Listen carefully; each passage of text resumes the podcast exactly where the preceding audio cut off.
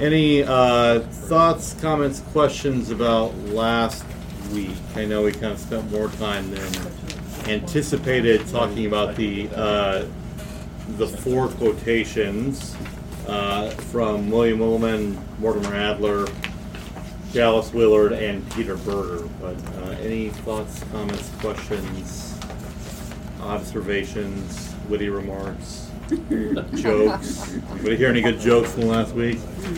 All right, then let's get straight to it with baptism. So we were talking about sacraments. Hi, Sue. You may sit there. All right. We're talking about sacraments, and of course, our definition of sacrament would be something that is directly instituted by Jesus, has a visible element, and contains God's word of promise that is attached to it, such that really there are two and a half, three sacraments: baptism, the Lord's Supper, and then confession and absolution. So the visible element being the pastor standing in the place of Christ, giving the word of absolution, the word of forgiveness, right?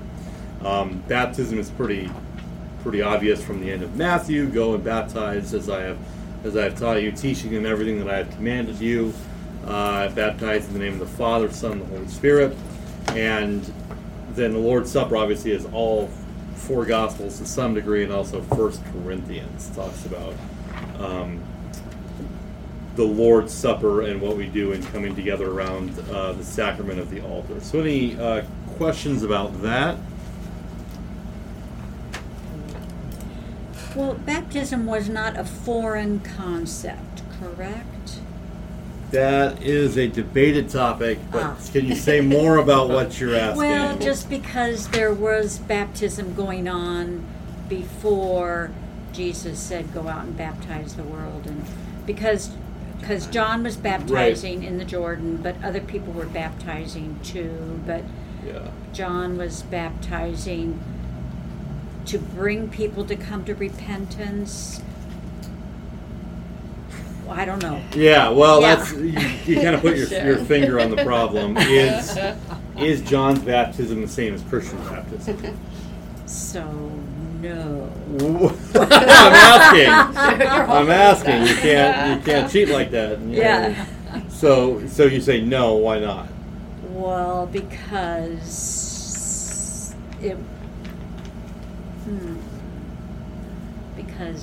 because Jesus came and he died. But when he said, well, I don't know. I think it's not instituted by Jesus, so possibly it's not the same. Because that's a good, John's baptism. That would probably be where I go, is in kind of a logical, temporal, time-bound understanding. Obviously, God is outside time, but we're in time, right? So if we're going to have the benefits of Christ's life, death, and resurrection given to us in baptism, that has to come after Christ lived, died, and rose again on earth, if that makes sense. So it's kind of Romans 6 talks about it. When you were baptized, you were buried with Christ. Well, Christ wasn't buried until he died on the cross. But there are some people who will say that John's baptism is basically a Christian baptism, because in baptism in some ways we show our repentance for sin, our desire to be rid of sin, our desire to put on, be clothed with Christ. And that is something similar was happening in John's baptism when they were coming to him, awaiting the kingdom of God, wanting to show their repentance, the baptism of repentance, for the forgiveness of sins. So there are these kind of ritual washings that take place in Judaism that I don't think would be the same as Christian baptism, because Christian baptism is predicated upon Christ's life, death, and resurrection, and also is a one-time, once-for-all event. Whereas the washings would be kind of, again and again. Perpetual. Did John have any? I mean, when he baptized Jesus, he said, "I'm not fit to loosen a sandal." Or, but did he say anything? And I'm sure it's in the gospel somewhere. To the people who were being baptized by him, was there like a ritual? Was there some kind of formula? Yeah. That is a really interesting question. I don't know. Wasn't that baptism though recognized by the Father? Jesus's was. Yeah. I mean, other people. Yes. So. But the other ones before. I see what you're saying. Yeah. Maybe it were. Well, yeah, I mean, I think because John was doing the work of a prophet, they would have been, God the Father would have, what do you mean by recognized, Gene? I don't know the exact statement, but I thought there was a statement that was made about this is my son. Well, yeah. Mm-hmm. Yeah, so the Father appears when Jesus appears, he speaks, right. The dove appears, did the Father kind of recognize and see their baptism prior to Jesus' baptism? Mm. How do I put this? Mm-hmm. Did God the Father see the people getting baptized in the Jordan River by John the Baptist? Did he see that and recognize it as a good work? I'm sure he did. Yes. It seems to me. But then you do see the full picture of the Trinity at mm-hmm. Jesus' baptism, mm-hmm. right? And then there are some church fathers who will talk about it in such a way that the waters were kind of being filled up with sin, right? So the sinners go and they wash their sin off in the waters, and then Jesus goes and he purifies the water from sin, if you can think of kind of the mental imagery of it. Mm-hmm. And then now when we go in the water, the same thing's happening. Our sin is being drowned in the water, and we're coming out with the very righteousness of Christ. Kind of like a covering, which is why, and we'll get to methods of baptism later, but if you can, you should immerse. Mm-hmm. But anybody here was baptized by immersion? It's better imagery, but I will never myself immerse a baby. So I mean, I'm not going to get in the business of doing that anytime soon. But I mean, I think the symbolism of it is actually a better reflection of the reality of what's happening. That all of your sin is being drowned in the water when you're getting raised with Christ. Yes. Sue? My brother belongs to a non-denominational church, and he was baptized, or he calls it rebaptism, and they had like a little pool up there, and they put their face in the water, and then they make a tape of it, and he wanted my parents to listen to it, my Catholic parents, so they refused. Okay, yeah. So that was... Since it was a rebaptism. Exactly. Right, yeah. Yes. Right. Yes. Mm-hmm. Which the issue of rebaptism is also, I mean, that's long been spoken against in the Christian tradition, I'll just say that. There's, even the creeds say there's one baptism for the remission of sins. And part of the problem is if you're getting baptized again, I'm not saying anything about your brother. I understand.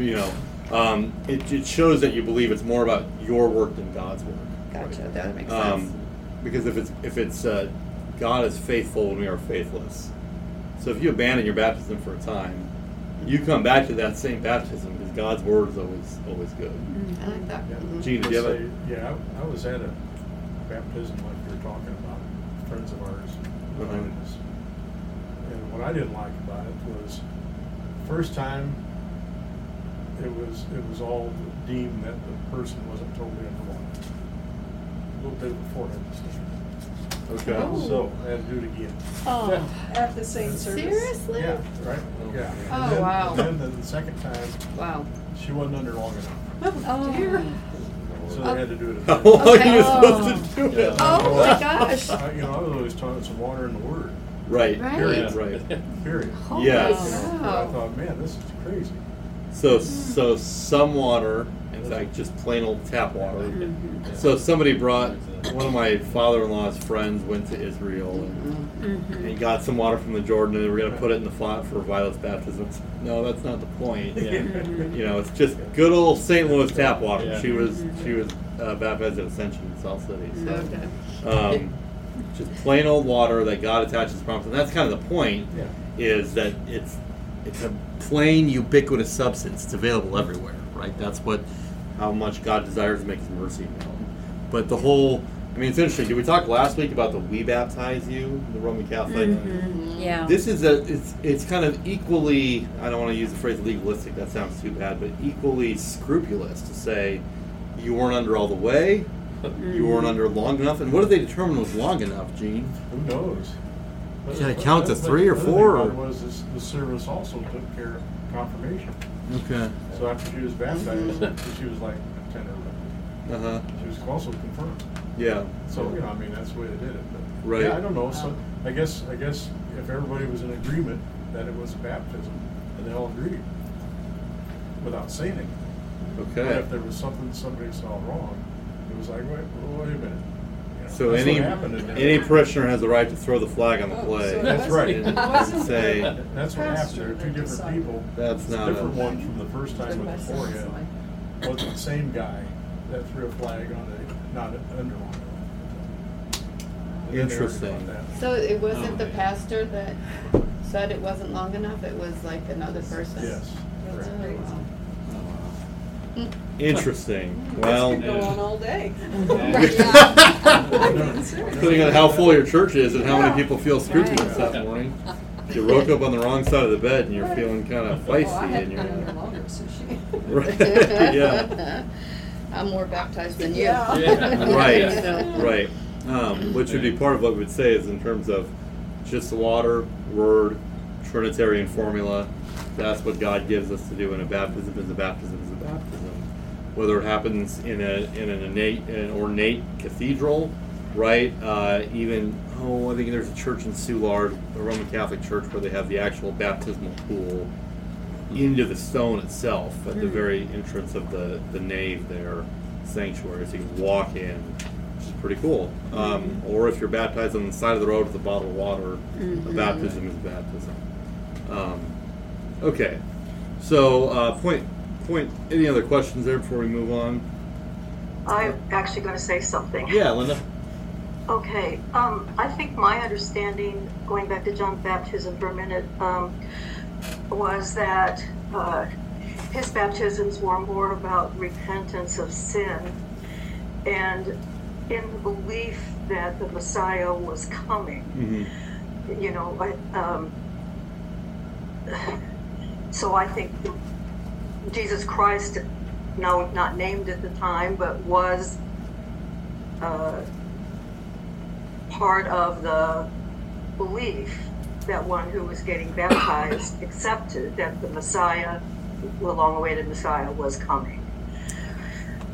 And that's how Jesus Christ may have played a role in those baptisms before he was even here. Sure, absolutely. Yeah, and that's why I think there is a little bit of a gray area about if I can kind of answer your question again, Linda. Were John's baptisms salvific or regenerative?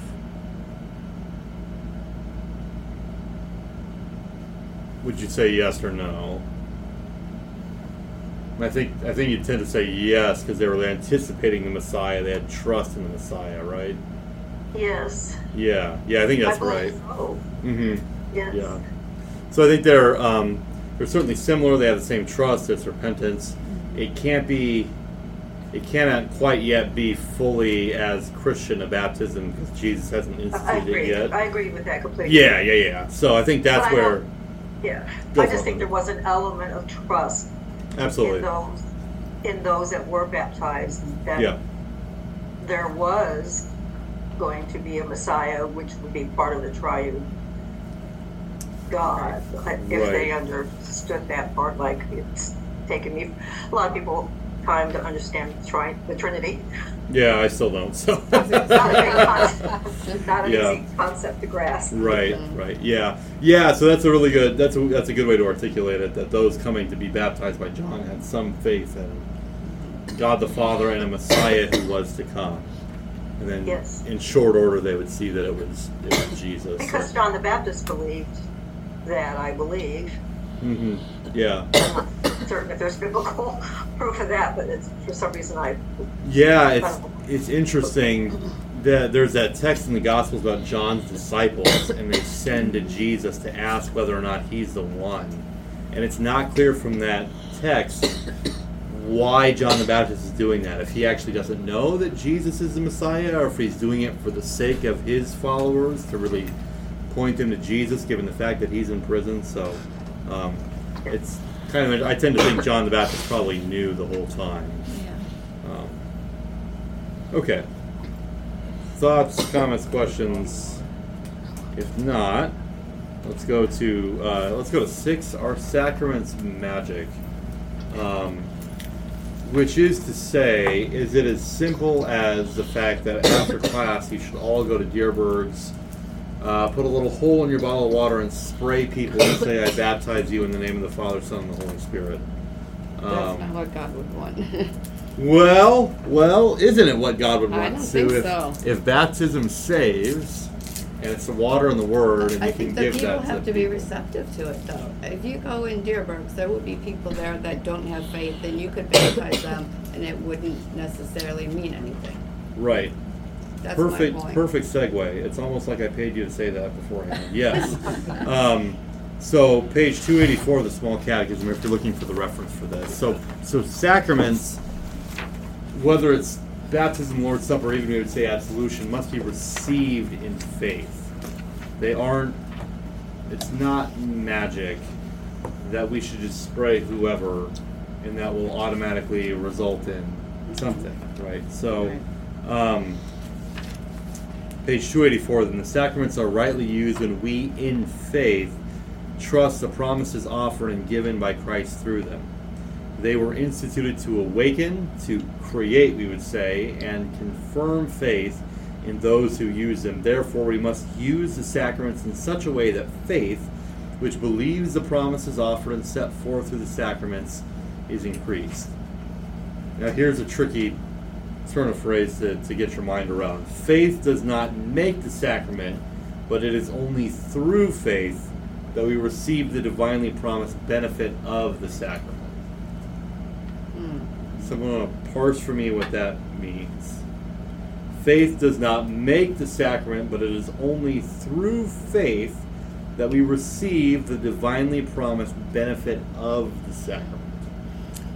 Well, faith, if we make it, that's us doing it. It's faith does not make the sacrament. So if I say I'm making this sacrament because I have faith, never mind. Any other? It's kind of a tricky thing to get your mind around. So in the example of somebody who was baptized as an infant and later grew up to reject their baptismal faith, we would say, what's the issue there? Was the sacrament, was the baptism bad, or did something else happen? The person lost their faith, or they... Yeah, so they lost their faith. We would say they rejected it. And maybe, of course, they'll come back to their faith later in life. Mm-hmm. At which point, their first baptism will still have been valid, right? So I guess the point is, and this is a little bit clearer in communion, if somebody who doesn't have faith comes up to the altar and receives communion, what do they get? What do they receive? Yeah, wafer and wine. They don't get the benefits. So we're going to have a lot to talk about next week. Right. They don't get the benefits. The benefits. But do they receive? Do they receive Jesus? I don't know. Yes. Yes, and I think we're going to say yes, and we're going to point to the fact that it's Christ's word, it's Christ's sacrament, and he's actually there. Mm-hmm. They may not have faith, they may receive it actually to their detriment, as Paul says in 1 Corinthians, some of you are getting ill because you're not eating it, what's his phrase? You're not recognizing the body and blood of Christ, but they're still getting Jesus in some way. Mm-hmm. If not, then there's a real question for people of, how do I know I have enough faith to actually receive Jesus, as opposed to saying that Jesus is actually there on the altar for me.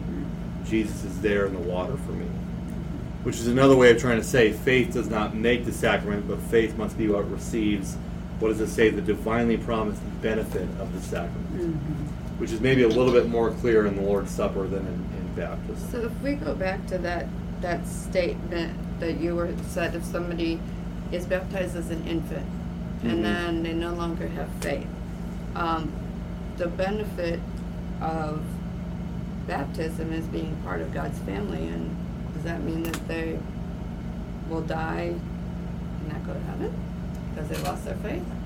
Well, yeah, I think I'd separate it a couple different ways. I mean, if they outright reject their faith, then you would say, yeah, that's what it appears to us right now anyway. Mm-hmm. It was obviously God's eye view of it, and you never know what's going to happen in somebody's life. Yeah. Okay. Yeah. Does that make sense? Yeah. Yeah. It's probably not a question that we as humans can answer about whether or not they'll gain eternal life. We can answer it by for ourselves. Yeah. But we can't know the mind of someone else. Mm-hmm. Right, and you can't know what will happen in the future. Have I shared the story about the Catholic couple? Mm-mm. No. That's more of a story about prayer, but they were a couple, and she was a Catholic. He didn't believe. At all? At all. In fact, he was not just an unbeliever. He was very, almost hostile atheist. Now, some people are very upfront about it. Yes. And for whatever reason, they were married. I'm not sure what this really faithful Catholic woman was doing, or unless she thought it would get better or something, you know, how that sometimes happened. But she prayed for him and kept her notes in a prayer journal. Mm-hmm. And she died of cancer in, I think, her mid-30s. Mm-hmm. And her husband was going through her things and found the prayer journal and read these prayers that she had prayed for him. Mm-hmm. And eventually he was converted in part through those prayers. And he eventually became a priest and everything. Mm-hmm. Right? Oh, my word. So that's kind of about, you just can't know. Mm-hmm. You leave it to God's time. Mm-hmm. And your prayers might be, God might answer them after you're dead. Mm-hmm. As weird as that is to say, right? But keep praying, God might answer them even after you pass away. And Monica, you know, St. Augustine's mother is another great example of faithful prayer, kept praying for many decades for her son who she thought was lost. Mm-hmm. But yes, the gift of baptism can be rejected, and that's in part it's not magic because of that. Mm-hmm. Otherwise, if it couldn't be rejected, then we should all go into Deerbergs and take whatever public misdemeanor fines we get. Right. You know, you can commit felonies these days; it won't matter. Right. That's right. So it's not magic, it must be received by faith, but faith itself does not make the sacrament, which is kind of a tricky thing to get your mind around, but you can kind of start to see how it makes sense. Yeah, I get it now when you talk about the Lord's Supper. Yeah, with the Lord's Supper. Mm-hmm. And there's a fancy Latin phrase, if I had a whiteboard I could put it up, called the Mendicatio Impiorum, the eating of the unworthy, or the eating of the impious. That is to say, if somebody who doesn't believe at all comes in and takes communion, what do they actually receive? They would say they receive Jesus. He's actually there, but not to their benefit, because they're not going to receive it through faith. I see. Yeah, that helps. Which we had some where I went was extremely religious, but also because of that had some very avowed atheists, and so they went to Mass one time to see if they could receive the Eucharist, almost as a deliberate kind of sacrilege. Of course, they think it's just bread and wine. Right? And they received it, and so we would say, yeah, they were actually receiving Jesus in the Roman Catholic Mass, but not to their benefit. Mm-hmm. In fact, because they got away with it, they probably think less of it, you know what I mean? And so they probably even think less of what was going on than they did prior. Okay. We're not doing too bad. All right. Number 7, what is baptism? So as the Catechism says very plainly, not just plain water. If you want to follow along, it's on page 285. But water included in God's command, combined with God's word. So included in the command, combined with God's word. The word baptize, most literally in the Greek, it's baptizo. It just means to wash. Some churches, maybe like a non-denominational church like that, will really make a big deal of saying baptizo means immerse. It must mean immerse. Well, it kind of more means wash, and if you look at how it's used in the New Testament in the Bible, they will baptizo things like couches. So if they're baptizoing couches, I mean, maybe you guys take your couch out to your swimming pool and dip it in there and immerse it and hold it under. I don't.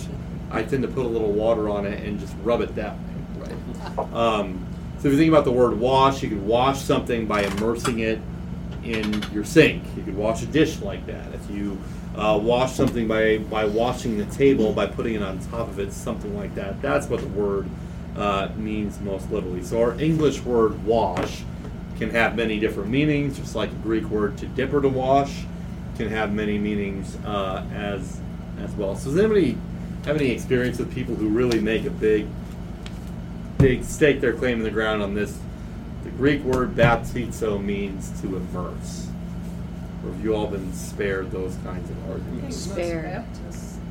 Baptists are that way. Baptists are that way, yeah. So they'll usually be pretty strict about the Greek means immerse, which in many cases it does, right? But there was also a few cases of saying you immerse a couch or something like that. Well, you probably aren't immersing a couch.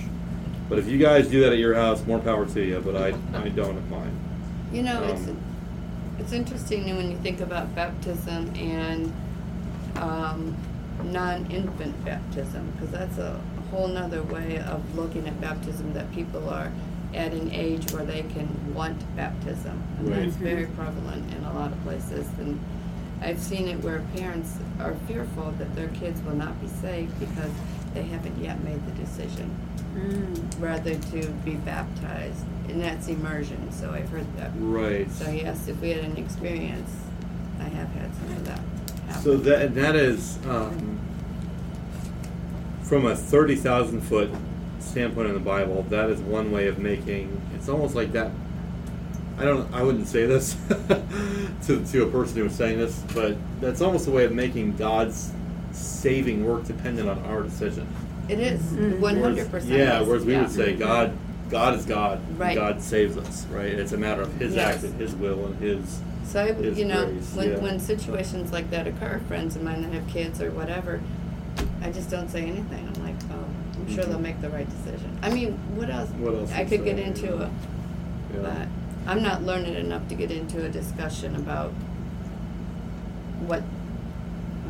there's just... And there is the kind of modern thing for people like my generation to do is to raise their kids without any religion. Right. And to let them decide for themselves. Yes. Which sounds good, but on the other hand, you're in one sense what you're teaching is that all religions are equal. You are. Right. Mm-hmm. Because if you're going to say, here's a smorgasbord of stuff, make some kind of choice, already they're not making a free choice because in a way you've biased them to say, none of these are really that important, right? Mm-hmm. Whereas, I don't know, would you tell your kid not to brush their teeth or have proper hygiene in the bathroom or something like that? The only decision in my mind that they can make is no religion because they don't experience any of them, right? Right. So how are they going to choose? Yeah, and so we would say something like the life of faith is not something that you choose for yourself ever. You're kind of brought into it, you know? How do you have anything to react against, which is a way of kind of this way of forced neutrality. And of course, this is true of a lot of politics, right? This idea of neutrality is good in one way, and a free and open society is great, but it's never truly neutral, right? Mm-hmm. So Bibles in schools or even whatever issue you want to say, if you take something like Bibles out of schools, what you're saying is that, well, this is too dramatic, I shouldn't go there. I'm already in dangerous territory, so why not keep swimming, right? What you're saying, right, is that some kind of education, whatever they're teaching in school, is more important than the Bible. The Bible's fine for your private home life, but that's not really going to come into the public and how we interact with one another. And there's a million different examples we can use. Anybody ever read Richard John Neuhaus? He was a Roman Catholic. No, he was an LCMS guy in the beginning. He was he went to school here at Concordia. He was in the Missouri Synod. He was kind of a radical anti-war, anti-Vietnam War leftist in the 60s and 70s, kind of traveled along the spectrum to be a bit more conservative. He wrote a book called The Naked Public Square. Very interesting book, trying to say that when you take all religious values, and this isn't even saying about Christianity, any religious values out of the public square and say it's all a matter of private, it's just your private devotion at home, whatever you do, what really is the highest value? Well, something like economics or commerce or making money, or there's always going to be some other higher value if you try and take all religion out. So if you want a book that is very long and will help you get to sleep at night. Try to read The Naked Public Square. It's an interesting book. But his point is you can never have a truly value-free society where you just have this kind of public space that we all inhabit and make money off of each other, but then we go to our homes and places of worship where we worship our God, there's always some higher value, mm-hmm. even if the higher value is something that's pretty good in a lot of places, like equality. Right? Mm-hmm. Equality is good, right? But if that's the only value, then it might become problematic, right? Okay, now that we've traveled down that unnecessary, perhaps controversial rabbit hole, any other thoughts on that? Okay, into what name are we baptized? In the triune name, Father, Son, and Holy Spirit. Matthew 28, and as Luther writes in the Large Catechism, to be baptized in God's name is to be baptized not by men, but by God himself. Therefore, although it is performed by human hands, it is still truly God's own work. So in baptism, God puts his saving name on us and is truly present to bless us with all his gifts as his children and heirs. So it's God's work in the full triune name, Father, Son, and Holy Spirit. Which raises a lot of questions. What about people who are baptized into different names, or do you know of examples of people who are perhaps baptized into different names? Or what of, like, the Mormon Church? Yeah, what's that all about? That's really complicated. Yeah. So, I mean, the short answer is Mormons are not really Christians. Right. It's a different view of Jesus, which is where the real problems are going to be had, of course, is that Jesus is not the only begotten Son of God, who existed before all eternity. He is a person like you and I. Even God the Father had a human wife in their kind of cosmology and their story. Really? Right? So God the Father is a far more human character than what we know God as. So even though today they would baptize in the name of the... I think Mormon baptism is Trinitarian now. It used to not be. So I think they would baptize in the name of the Father, Son, and the Holy Spirit, but they have a different intent behind it. And they don't confess the same triune God. Mm-hmm. So I would tend to say no. Yeah. Now the other question is, as we've talked about, anybody ever seen the movie The Godfather? Yeah. So there's a baptism in that movie, right? Yeah, there is. Okay, so if you're doing a baptism for a movie, and you're using the triune name, and you're using water, and anyone can baptize. You don't have to be ordained to baptize, right? Any Christian can baptize. As we confess, you can read your short order of baptism in case of emergency back here. Is that actually a baptism or not? Was it a little girl in the movie? Was that little girl baptized about 15 times, depending on how many takes they do? Yeah. Is that a valid baptism or no? If it's in Hollywood. I would say the intent was I would say yes, because it's like communion in the sense that the elements were present at that time for baptism. But she didn't have anybody speak for her, though. It was an infant. Well, yeah, so she doesn't have her parents to speak for her in that sense. They don't have her bring her into the faith. I have no idea if it's baptism or not. Yeah, I would tend to say no for the same reason I tend to say no for the Mormons, because the intent is not there. Okay. You know, on behalf... A sacrament is not a sacrament apart from its use, and that's not a genuine... Filming a baptism for a movie is not a genuine use of the sacrament. Right. I'll there can be... But, I mean, this could get tricky, right? So if you have people who are in a church and they end up not liking the church, and they say, well, that pastor was corrupt, and that church is terrible, and... We don't think there was ever any genuine baptism at that church, right? I mean, you could see how you could abuse that kind of those situations to then negate something good. So, okay, we're doing all right. We'll maybe make it through. Okay, any other thoughts, comments, or questions on that? So the triune name, that's what God gives us. It's a little bit like, putting your family name on something. God pulls out his label maker, right? Anybody use one of those old school label makers? Right. We still have them at my school. There we go. And you type it in, and chunks it out there, and you stick it on, and it'll never come off. So he puts his name on you. So who are we to baptize? Should we baptize children? We are to baptize all nations, so the language in Matthew is inclusive. In Acts 16, the apostles baptized entire households. And we would say, and it sounds terrible, because it is terrible, but how do we know that babies are sinners? Outside of the fact that they grow up, well, babies can die, which sounds really terrible, but if you think about the wages of sin being death, mm-hmm. if there were no sin, there would be no death, mm-hmm. right? So what did one of my science teachers tell me once, and I have no idea if he's right, and I'm not a scientist by any means, but all of our cells regenerate every 2 to 3 months. So the oldest cells that you have in your body are, and if anybody wants to correct me, if anybody actually knows science, please let me know. Yeah. But the oldest cells in our body, I think, are brain cells at 5 to 6 months old. Right, so everything's kind of constantly regenerating, which would seem to make sense if we were to live forever.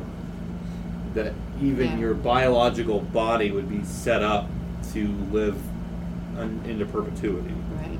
But because the effects of the fall, sin, and everything else, then we, get older, have problems that eventually die. So even babies can die, and the wages of sin is death. And so we in that sense, that we know that that babies are sinful, and so they are included in the all nations who ought to be baptized.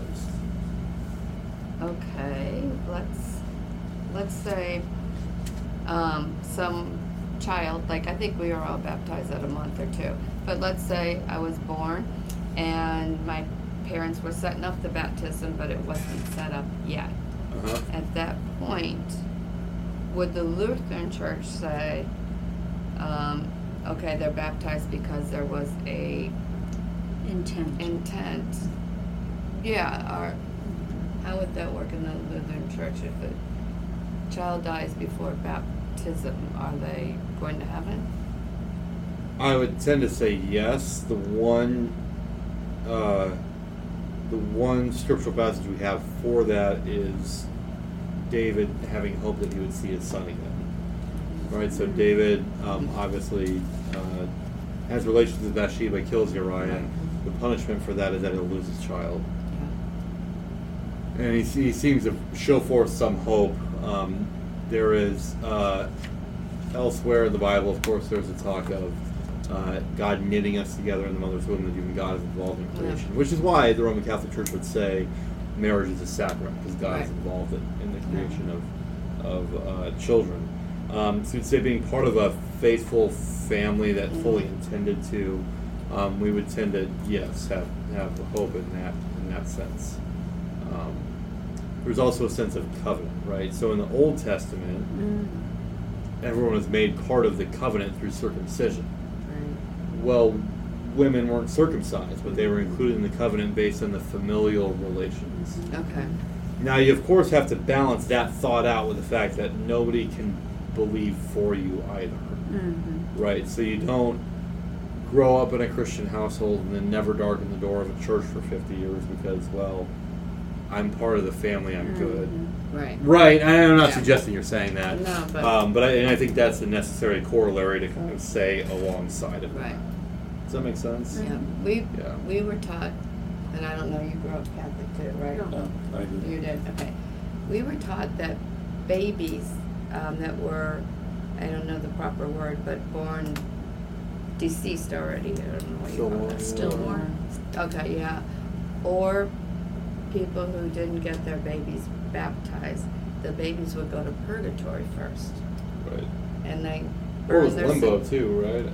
Or was it limbo there is a limbo, but I don't remember what limbo. Maybe it's limbo and not purgatory, because purgatory denotes pain, suffering. You need something to purge. Yeah. You have to have some sin to purge. Yeah. Which, of course, babies don't have the same actual sin. Right. And then, what, it might be limbo. And I think that was used as a catch-all term for they don't know where somebody goes. Anyway, I just didn't know. Which is a fair way of saying,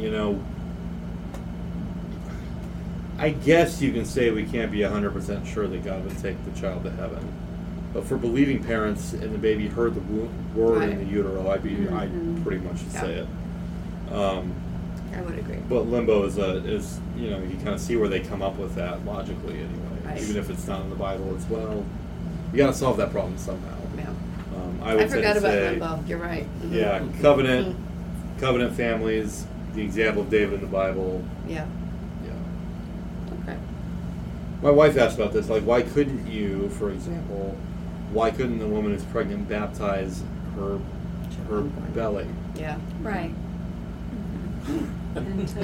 I've never thought of a satisfactory answer to my wife, and I think the problem is, well, she said, you know, well, what's the water? Yeah. And she said, well, the amniotic fluid is water, right? Exactly. Yeah, you got it. Yeah. I said, I just don't know about it, and the church hasn't done it, and I think we trust God if something happens that this child has heard the word of God as being spoken to it. If we sat in church and it's heard the word of God spoken and the prayers and covenant family and that type of thing. But that's actually a good question. And I didn't have an answer for it. Linda's pondering it. Yeah. Linda's going to figure it out for us and tell us next week. Okay. So on the back side, we have about 10 minutes or so. What benefits does baptism give? Well, the forgiveness of sins, rescues from death and the devil, and gives eternal salvation to all who believe this, as the words and promises of God declare. To all who believe this. Right. Mm-hmm. So there is a kind of element of faith. Yep. And faith as trust. Mm-hmm. And even the believe word is often is about trust, right? So children implicitly trust their parents without having to make some kind of cognitive decision. I would say the same is true for those who are... less cognitively able than most of us, who are who have the same kind of trust, even if they can't express it the same way. Dr. Gibbs at the seminary, who used to serve down at Holy Cross in off of Jefferson there, and there was a young man who had Down syndrome, I think, and he said something along the lines of, when he goes to communion, he takes about 2/3 of whatever's in the chalice. Oh, wow. At that point. And his comment was, he has a much stronger faith than I do. Right? So, it's not about cognitive and understanding everything. It's about this kind of element of trust. Mm-hmm. Right? All right. Thoughts, comments, questions there? I want to see what you say about question 11. 11. Why should we be baptized if we already know and believe that Christ forgives us? Well, that's a good question, right? Do you have an answer, Sharon? Well, why should we be? Does anybody have an answer? Why be baptized if we already know and believe and have faith? External sign.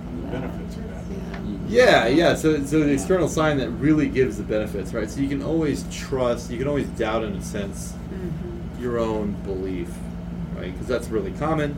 Everybody has doubts, especially today when we come across so many different cultures. It's basically inevitable. Whereas maybe doubt was not the same in perhaps Luther's day, where basically everyone's a Christian. So for Luther, his doubt is not that God exists, it's that God is gracious. Our doubts might be different, right? So we can doubt all those kind of things, but we can't doubt is that the water hit our forehead. So it's kind of a... Isn't that kind of like the first act of the death of the godparents, to make sure that child's baptized? Right, yeah. Although, you know, godparents will typically be... I don't think our godparents... They witness it, that's all. Yeah. I'm trying to think of my kids. I don't think our godparents knew they were godparents until we had the baptism scheduled. So do other traditions do kind of godparents as... These are your godparents, regardless of when the baptism is. Regardless of what? Regardless of when the baptism or if the baptism is scheduled. Mm. I'm trying to think of even for like secular people who don't go to church, if they're like, well, these are the kids' godparents, even if that has nothing to do with the baptism. An auntie or a special relationship kind. Right. Although, godparents should be the ones not only witnessing the baptism, but then making sure the kids brought up in the faith, as baptism and teaching are always kind of together. I think that's why it's important that you make sure that the godparents of your child are faithful people. Yeah, right. Because God forbid if something happens to my wife and I, here we are to take care of the spiritual needs of that child. Right. Now, does godparents imply that they're gonna, if something happens to the parents, the kids go to the godparents? No. I mean, yeah. Not necessarily anymore. They're supposed to make sure that they make it. Yeah, have to have a will. Yeah, I don't have one, and that kind of makes me nervous sometimes. I'm like, oh boy, well, that's fine. We probably should have had a will 6 years ago. There's someone you need to talk to. Is your husband in the business? Not exactly, but shout him up Friday night. Yeah, you could recommend. He's done them before, but that's not his. Yeah, well, he can recommend somebody to.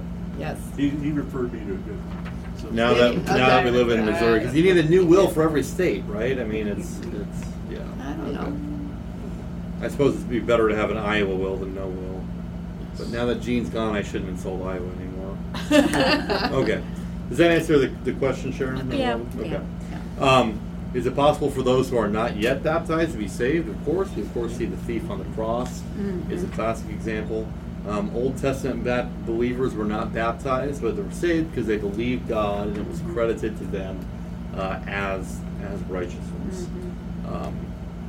So it's one analogy I've heard one time is if there are 100 people in a pool and they're all going to drown in one way or another, right? Let's say, they put in a big net underneath it and then drag 98 people out. But then 2 people are saved in a different way, a lifeguard or something. Well, just because the 2 people were saved in a different way doesn't mean the net didn't save them. Does that make sense? And sometimes people will play these false dichotomies of baptism and say, well, if faith is what saves, and baptism can also save, and we can say that's all kind of together, actually, which kind of gets to question number 13: can baptism be rejected? Yes. And 14: are we to have faith in baptism or in Jesus? Well, your baptism is what gave you Jesus in the first place, more likely than not, right? So it's kind of a false dichotomy that we sometimes construct. Although you can see where people will get there and have problems with saying something like baptism saves, which is like the Baptist church would say baptism doesn't save, it's an outward sign of the inner reality of faith that you already have, and so it's a commitment to your community, and you can see where they get there, even though we would disagree with that.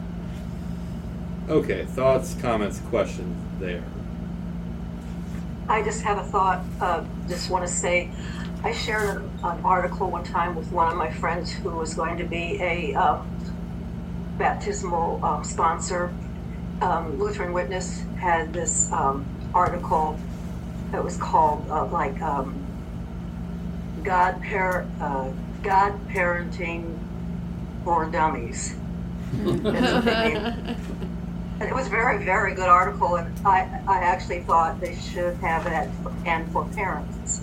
Because so many of the responsibilities lie with the parents as well. Right. It was pretty good. God Parenting for Dummies? Yeah. I'm going to see if I can find it. It had the word God Parenting, the word guide, and for dummies, so I think that might have been the whole title. Okay. Good. Yeah. Great. God Parenting for Dummies. Yeah. I'm a godparent, so I need that. I'm sure you all are godparents of someone, probably. Okay, so let's try and wrap it up about 5 minutes. What about baptism of the Holy Spirit? Does anybody grow up in the 70s and hear a lot about this? There was a kind of charismatic movement coming from Pentecostalism that made its way even through the Missouri Synod.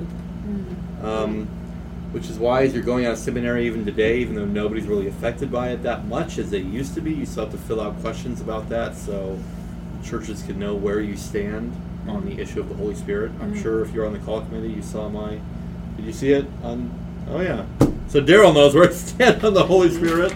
But what about baptism of the Holy Spirit? Anybody use that terminology, hear it at all? I've heard it, but I don't have a reference for it right now. So some churches will say, well, you got your water baptism and that's all fine and good, but the real baptism of the Holy Spirit is something that comes later when you're really saved and you do something like speak in tongues or something like that, which is interesting. That tends to create a lot of pressure. Angst.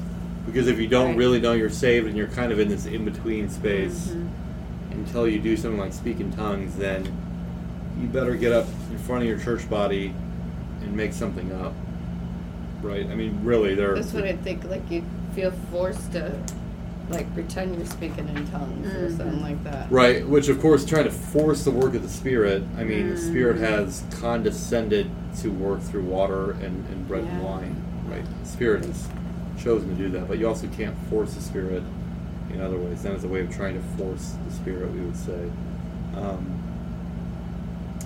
Well, the Holy Spirit is there in baptism. Right. Mm-hmm. And they would say, though, that there's an extra gift that's given, perhaps, when the Holy Spirit really comes upon you. And you speak in tongues, or you can heal, or those kinds of things. We were confirmed, like, in 7th and 8th grade, and that was another form of baptism, when you're confirmed. And they mentioned Spirit at that point. So and you had to take on, like, a confirmation name, like an extra name. Do you remember your name? No. Tim, do you remember yours? Yeah. What? Mark. Okay. Where my parents got that or suggested that. Maybe I threw it out there. I don't know. Yeah, we don't really have the whole name thing in the Lutheran Church. We do confirmation because, you know, you're saying, okay, you're at this point in your life where you can lay hold of these promises. Do you assent to do all, forsaking all else, even death, as opposed to forsaking this? So I think Lutherans used to do another name. Did they really? Okay. I think so. Huh. At least my great grandparents had 4 names or whatever.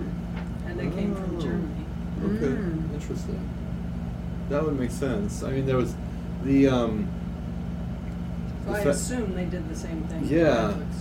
Interesting. So why would they have that many names? Right. Yeah. You know, Mary, just whatever, for kicks and grins. Timothy, Eugene, Mark, whatever. The name has to, you know, it has to appear in the Bible.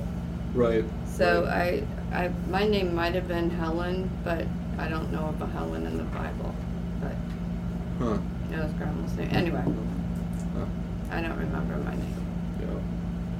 And it was a whole group of kids. It was like 50 kids all confirmed. Sure.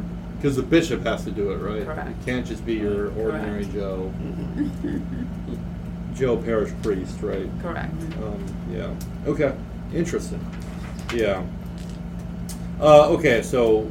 baptism of the Holy Spirit, they would say there's an extra gift. We would say that's different. We would largely also say that the gifts of the Holy Spirit in that extraordinary way were limited by and large to the early church for the growth of the early church.